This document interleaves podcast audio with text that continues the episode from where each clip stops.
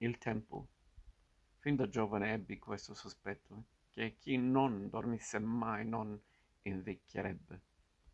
O forse il tempo affiorava nei ricordi, nelle pause in cui mi fermano sorpreso di me stesso, quando mi pareva di svegliarmi come ci si sveglia al mattino, e sapevo che un altro giorno era passato, un'altra vita, un altro incontro. La presenza degli altri era un'occasione che avevo di vivere e sfuggire al tempo, e la cercavo con un'avidità che non cessava nemmeno a notte alta.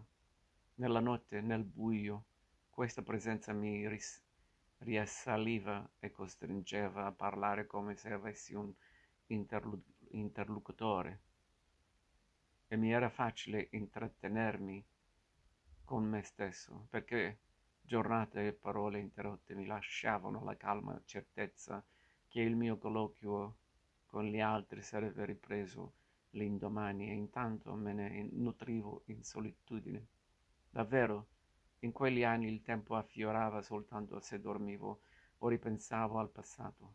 Le, dio, le due cose ne facevano una sola, perché ne uscivo, mi svegliavo riavvistando la luce e il presente con uno stesso brivido incredulo. Il mio piacere di tornare al mondo era nuovo ogni volta. Non potevo credere che i vecchi, i quali dormono poco, trascorrano le ore di veglia, e specialmente quella sull'alba, riandando il passato. Essere sveglio vuol dire pensare e vivere, aspettare la luce e smaniare fossero per pur vecchi e avvezzi al tempo, ma i loro sensi induriti e il sangue spesso dovevano tanto più aver bisogno dell'urto e del rimescolio della vita. Questa vita era fatta di visi e di cose, di scianti, di voci, era un incessante incontro, un movimento che non aveva passato. Non capivo come ci si potesse docilmente fermare sia pure per sazietà, e abbandonare come loro ai ricordi. Voleva dire sentire il tempo e la morte, quando a me anche i ricordi più lontani mi coglievano come scoperte. Erano altrettanti risvegli che mi rimettavano nel presente.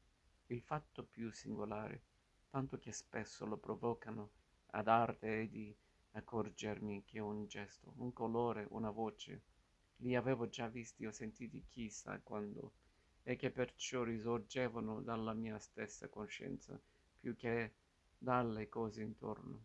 A questo sospetto, a questa certezza di sentirmi radicato nel mondo, provavo un entusiasmo tranquillo che, pur essendo per natura limitata, limitato ai miei occhi e al mio, mio corpo, poteva nella sua fugicità scuotermi come un incontro umano. Avevano veramente questi risvegli sempre inattesi, qualcosa della presenza di un altro, la presenza di un amico o quella ancor muta di chi lo sarà presto e tacendo ci cammina accanto e ci guarda. Cose non dette trasparivano in fondo all'istante come un oggetto noto in fondo all'acqua di una vasca e sarebbe bastato quel lieve coraggio di tuffare la mano per toccare la lontana e inafferrabile parvenza. Ciò accadeva specialmente al mutare delle stagioni, quando l'aria è tutta corsa da brividi di passato che, freschi e inattesi, ci riportano antiche certezze. Quest'antico, questi brividi, mi davano come un incremento di vita, come un senso che sotto il labile istante s'accumulasse un tesoro già mio, che dovevo soltanto riconoscere. Per questo nulla mi era più caro che in certe notti d'aprile o d'ottobre, dopo tanto parlare e ascoltare, rientrando con un amico coetaneo, indugiare il commiato. Facevamo o parla- parlottavamo di cose indifferenti. Nell'aria passavamo barlumi echi voci lontane.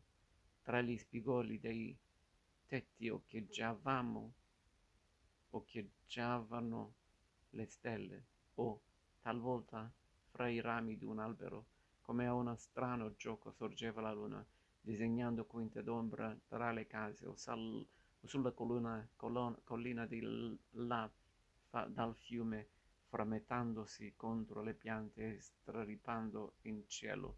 L'amico taceva e si soffermava, io sentivo trapassarmi sui sensi, sulla pelle, l'alito di altre notti come questa. Una sera sorgeva la luna sul ciglio della collina. Gli alberelli lontani erano neri, la luna enorme, matura. Ci fermammo. Io dissi, tutti gli anni a settembre la luna è la stessa, eppure mai che me ne ricordi. Tu lo sapevi che era gialla? L'amico guardò la luna e ci pensava. Mi pareva davvero di non averla mai vista così, ma insieme di averne in bocca il sapore, di salutare in lei qualcosa di antico, di infantile, tanto che dissi. È una luna di vigna. Da bambino credevo che i grappoli d'uva li faccia e li maturi la luna. Non so, disse l'amico. Per me è sempre la stessa. Ora il brivido mi aveva lasciato e la luna, col suo sapore e vendemmia, ci guardava entrambi come una creatura che conoscevo e ritrovavo, ritrovavo, e come una creatura il suo passato non contava per me, che ero giovane e avrei potuto andarle incontro e parlarle, e salire fin lassù fra gli alberelli, nei dolci vapori estivi, c'erano sempre stati e non invecchiano mai. L'amico taceva e io pensavo già al piacere che avrei prova- provato l'indomani portando in me sotto il sole la certezza che anche la notte è viva. Così quei giorni mi passavano monotoni e freschi. Nella loro novità non sapevo che la loro tumultuosa baldanza, baldanza l'avrei vista un giorno come un fermo ricordo.